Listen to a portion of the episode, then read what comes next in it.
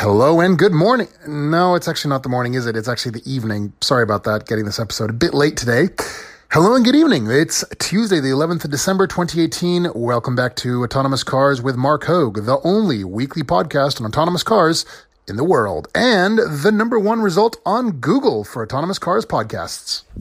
Today, episode 73 Teslas will soon get you from door to door without any human input. Ford and Volkswagen partner up on electric autonomous cars, and we look at the actual transition phase from human driven to autonomous cars in the coming decades. All this right now. Hey there, just a friendly reminder that if you enjoy this podcast, please don't forget to leave me a five star rating over on iTunes. Thanks so much. All right, so first things first, it is Tuesday, which means we've got to do a recap of last week's Friday poll day. So if you remember, the question was uh, why are you interested in my podcast? What's your role in the autonomous vehicle space, if any? Totally just curious, and okay, if I'm honest, a potential guest whom I'd like to interview has asked for some audience details. So, um, yeah, the results are somewhat interesting, actually. Uh, didn't get as many votes as I would have liked, unfortunately, but it looks like the winner was, with, with 43% of the votes, uh, an investor or lawyer, uh, followed by, uh, with 29% of the votes, a blogger or journalist. Uh, if you want to see all the results, just head on over to Autonomous Hoag on Twitter. The reason I put this question up there was because it kind of leads into something I've uh, been sort of hinting over on LinkedIn and really culminating with a post just last night in which I said uh, simply, uh, you know, send me a private message if you are a licensed active attorney in the US or have any experience at a top consulting firm or have experience with law, policy, or lobbying in DC, and if you're excessively brilliant, driven, and passionate about autonomous vehicles. So, if this kind of piques your interest, uh, certainly make sure to connect with me on LinkedIn and then shoot me a note. We can discuss further. Uh, and that's all I'm going to say about this for now. Hear that? Believe it or not, summer is just around the corner.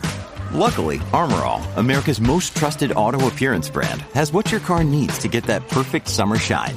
Plus, now through May 31st, we'll give you $5 for every 20 you spend on Armor All products. That means car wash pods, protectant, tire shine, you name it. Find out how to get your $5 rebate at armorall.com. Armor All, less work, more clean. Terms apply. All right, so to kick things off today, Tesla. Uh, more specifically, Elon Musk, who tweeted a rather bold claim recently. He says, Tesla are already testing traffic lights, stop signs, and roundabouts in development software. Your Tesla will soon be able to go from your garage at home to parking at work with no driver input at all. So, putting aside the legality of this claim for a moment, um, you know, there's no timeline assigned to this, but, you know, I've often been saying forever that I think that Tesla are really going to be the first company to roll out a car for consumer use. Now, taking a step back for a second, this endless guessing game that everyone seems so keen to play, you know, guessing which is going to be the first company to roll out a autonomous car for consumer use. Well, it's a pretty tricky question to ask and a trickier one to answer because it totally depends on how you define the question criteria. So, for instance, when we talk about autonomous car, what do we mean by autonomous? Do we mean uh, level three, level four, or level five? Um, and when we say for consumer use, do we mean ride sharing or do we mean private ownership?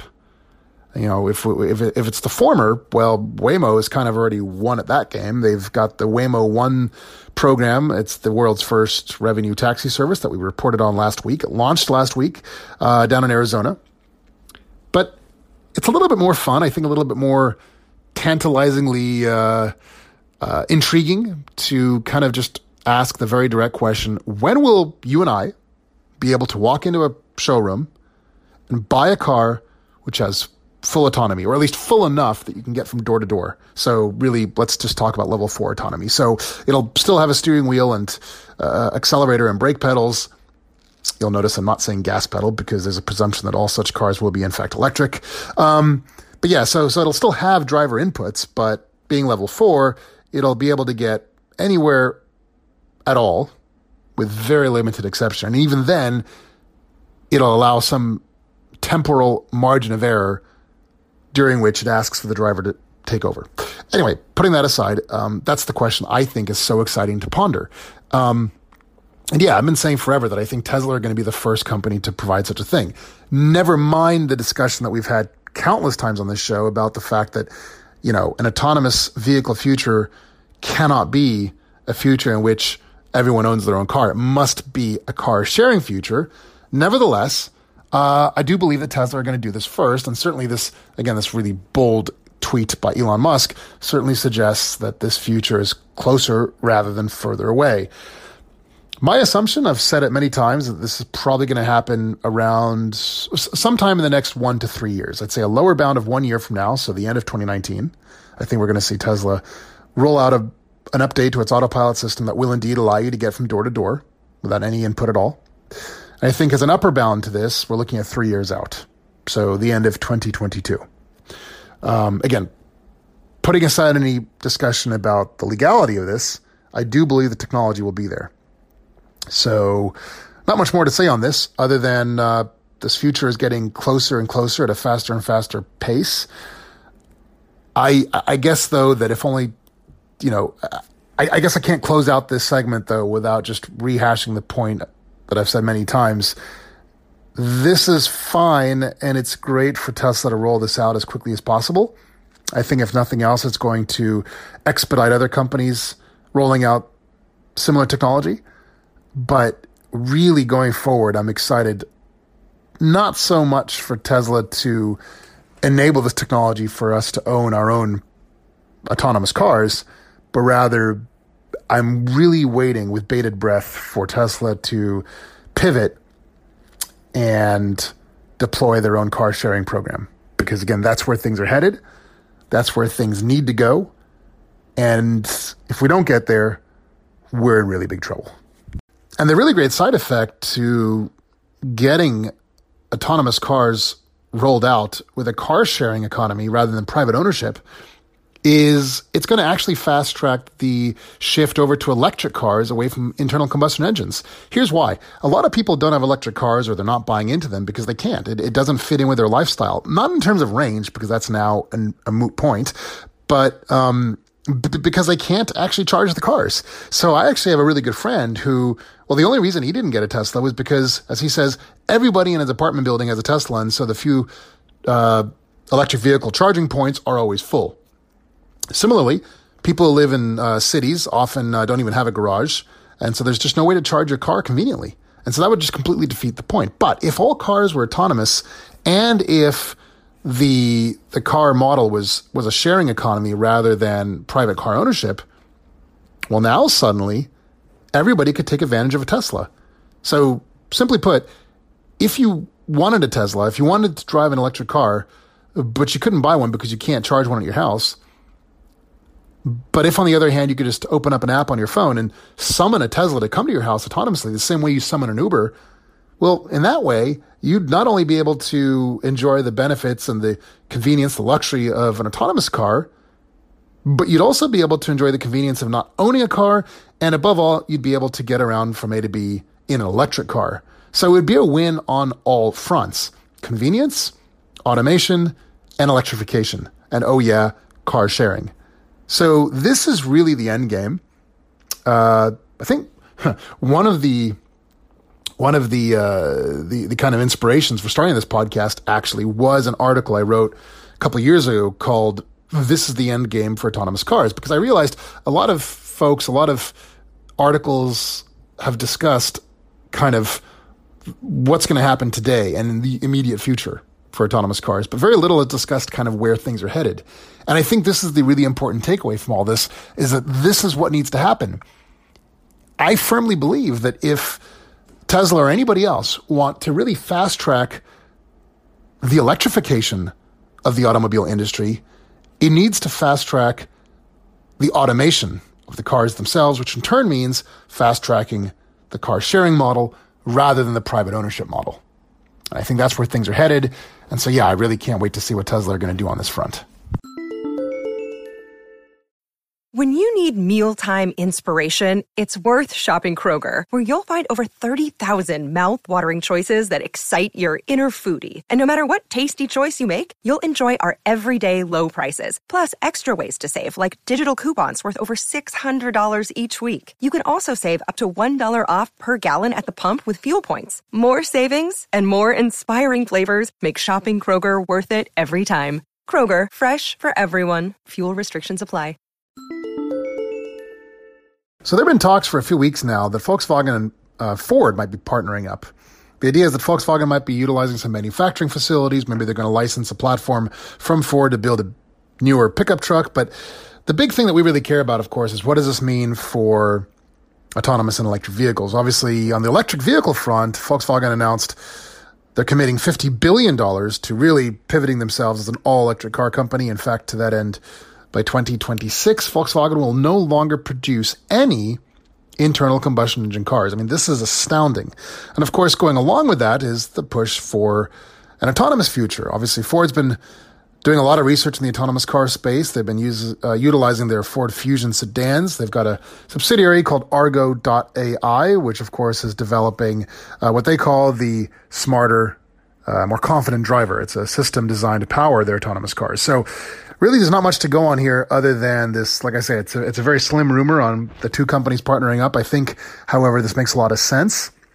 And I don't think it's that far fetched. Uh, Elon Musk has said forever that it makes sense for companies around the world to work together. He's been a huge proponent for increased competition rather than less. In fact, it was he who said just recently, reiterating his claim that, you know, if another company came around and built a better Tesla than Tesla, and if Tesla went out of business, well, that was still a win for the world. Um, to that end, this is, of course, why Tesla open sourced all of their patents. So, yeah, I think Ford and Volkswagen working together not only makes a lot of sense, uh, it's wholly believable as well. So obviously, I'll have some more information for you when I get it. Hopefully, we'll hear something sooner rather than later. But in any event, it looks like January should present us with some detailed information at last. Another day is here, and you're ready for it. What to wear? Check. Breakfast, lunch, and dinner? Check. Planning for what's next and how to save for it? That's where Bank of America can help. For your financial to-dos, Bank of America has experts ready to help get you closer to your goals. Get started at one of our local financial centers or 24-7 in our mobile banking app. Find a location near you at bankofamerica.com slash talk to us. What would you like the power to do? Mobile banking requires downloading the app and is only available for select devices. Message and data rates may apply. Bank of America and a member FDIC. All right, so to close out today's episode, I want to talk about a really great article over at 2025 AD. Uh, it's titled, Will Humans Still Drive? A Car Enthusiast Essay. So it's written by Alex Roy, former racing driver and frequent Twitterer, or is that tweeter, of all things autonomous cars and much else besides. Um, an all around great guy. We've certainly exchanged a few tweets in the last several months, and I really encourage you to read this article. So I don't want to give away too much about it, but the reason I want to touch on it here is because he really dives into the transitory period as we phase in autonomous cars and really looks at it not from the near future or even the end game, as it were, but really he kind of looks at how is this transition actually going to happen? What's it going to be like? Bearing in mind the very real, what he calls dichotomy of driving, right? As he says, the moral argument for mandating autonomy is in direct conflict with a fundamental truth underlying human nature, namely the fact that for many, driving is a rite of passage, getting a car, even more important and arguably accessible than getting a home. This notion of freedom, especially here in the US, but let's be fair, throughout much of the world, it's a very real thing. And so what Alex goes on to talk about then is kind of this 50 year time frame, right? So it's certainly not near term, but it's also not end game, right? end game is like 80 to 100 years out. Near term is what, 10 to 20 years. So really he's talking about this kind of mid-term time frame of 50 years out, um, which which is really uh, an interesting thing because as he says, um, it, it's not about full autonomy this time frame. As he says, it's the universe of products and services that will orbit semi-autonomy, occasionally overlapping with the onset of full autonomy based on geography. Uh, so, so he kind of dives into things here to discuss that really, as he says, it's going to be a patchwork quilt of autonomy mandated, autonomy optional, and autonomy banned zones that we're going to see emerging throughout society. Now, obviously, we've talked a lot about this, right? So whether it's the rollout of shipping companies, um, whether it's car sharing, whether it's truck driving, um, and, and frankly, I suppose now that I think about it, even uh, emergency services vehicles, right? There's, there's going to be all these different sort of elements popping up all over the place. It's not going to be a binary switch. It's not going to be sort of like, you know, laws are passed that mandate autonomous vehicles. Eh, that's not going to, it's not going to result in sort of, okay, from this day forward, all cars and all walks of life, all industries have to be gradually transitioned to autonomous vehicles. That's not the way it's going to happen. At least that's highly, highly improbable. Um, in, instead, we're going to see these kind of gradually phase in. And as Alex touches on, you look at certain brands that are certainly going to suffer. We, have discussed this a lot in the past, right? So you look at Porsche or BMW. These are brands that have built their entire existence around the notion of, well, the thrill of driving, really. Porsche says there is no substitute. BMW continues to call themselves the ultimate driving machine. You know, as, as Alex says, um, you know, obviously these companies, they're going to offer autonomous driving options once they're available because they must, but it's never going to be the front and center thing to all their marketing. That's just not how they're going to, it's not how it's going to operate, right? So, so really what's going to happen then is these are indeed going to phase in and we're going to see it popping up here and there throughout different aspects of society. I think as with many technologies, we're going to see these continue to be sort of a perceived luxury for the next um, three to five years. And then beyond that, it's going to be sort of a, oh, we've got to have this. I think a really good analogy perhaps is something like, um, I guess GPS uh, in the early days. You know, at first I remember uh, I remember my dad actually had one of the very first cars with GPS. It was the uh, for those of you who remember, it was the 2000. I believe it was the model year 2000 Acura TL sedan. Had a very small, but as I recall, very functional, very user friendly GPS system. and um, you know, at first, GPS was just considered a really nice to have thing. But within about 10 years, it was sort of like, of course, your car is going to have GPS. And if it didn't, you're certainly going to option it in with your purchase. And we're certainly seeing the same things now with autonomous emergency braking systems, right? So obviously these are still typically an extra option you've got to bundle into your car, but more and more people are starting to realize, hey, safer is better. Um, but yeah, so while I generally agree with Alex that we're going to see these phase in even if by legal mandate in a sort of quilt work type of fashion here and there, I, I do still firmly believe we're going to see some patterns evolve. Like, for instance, I still absolutely believe that we're going to see, for example, uh, carpool lanes on freeways. You know, so far, uh, at least here in California, cars that were hybrid or electric, uh, they would get a free pass in the carpool lane, even if there were no additional passengers. Um, you know, and going forward, it's going to be the same thing. If you've got an autonomous car, you'll be able to use these lanes. I think I just read the other day that in Austria, actually, uh, electric cars are going to be allowed to travel on the freeways at higher speeds than conventional gasoline cars. Now, no comment yet on what this means for driving safety. That said, if Austrian drivers are as rigorously trained as their German neighbors, I think the higher speeds should have little to no impact on safety whatsoever. Anyway, so to close out the article, Alex touches on what it's going to look like some 50 to 75 years from now. And he makes the really keen observation that, you know, it's not just enough that we have autonomous vehicles getting phased in and that we have a sort of mixed autonomy environment, as he says. What's really going to spell the end of the automobile for personal, private use and indeed for entertainment, what's really going to remove it as a sort of passionate element in our lives and simply be removed, kind of relegated to just a corner of society like horseback riding, well, this will occur only once there's some substitute to take its place. Uh, as he says, you know, once there's another form of visceral self expression, once something has taken the place, the, the transformative appeal and danger of driving itself, whether it's virtual reality, augmented reality, super advanced video games, cybernetics. Once something replaces driving, well, then it will indeed be relegated to exactly that corner of society the way horseback riding has been. So, anyway, make sure to give his article a read. Uh, again, it's over at 2025 AD. The title is Will Humans Still Drive? Uh, it's a really fantastic read. Again, this is by Alex Roy. You can find him also on Twitter at AlexRoy144. All right, well, that's a wrap for today. I'll see you back here on Friday. Thank you so much for listening. Until next time, bye bye.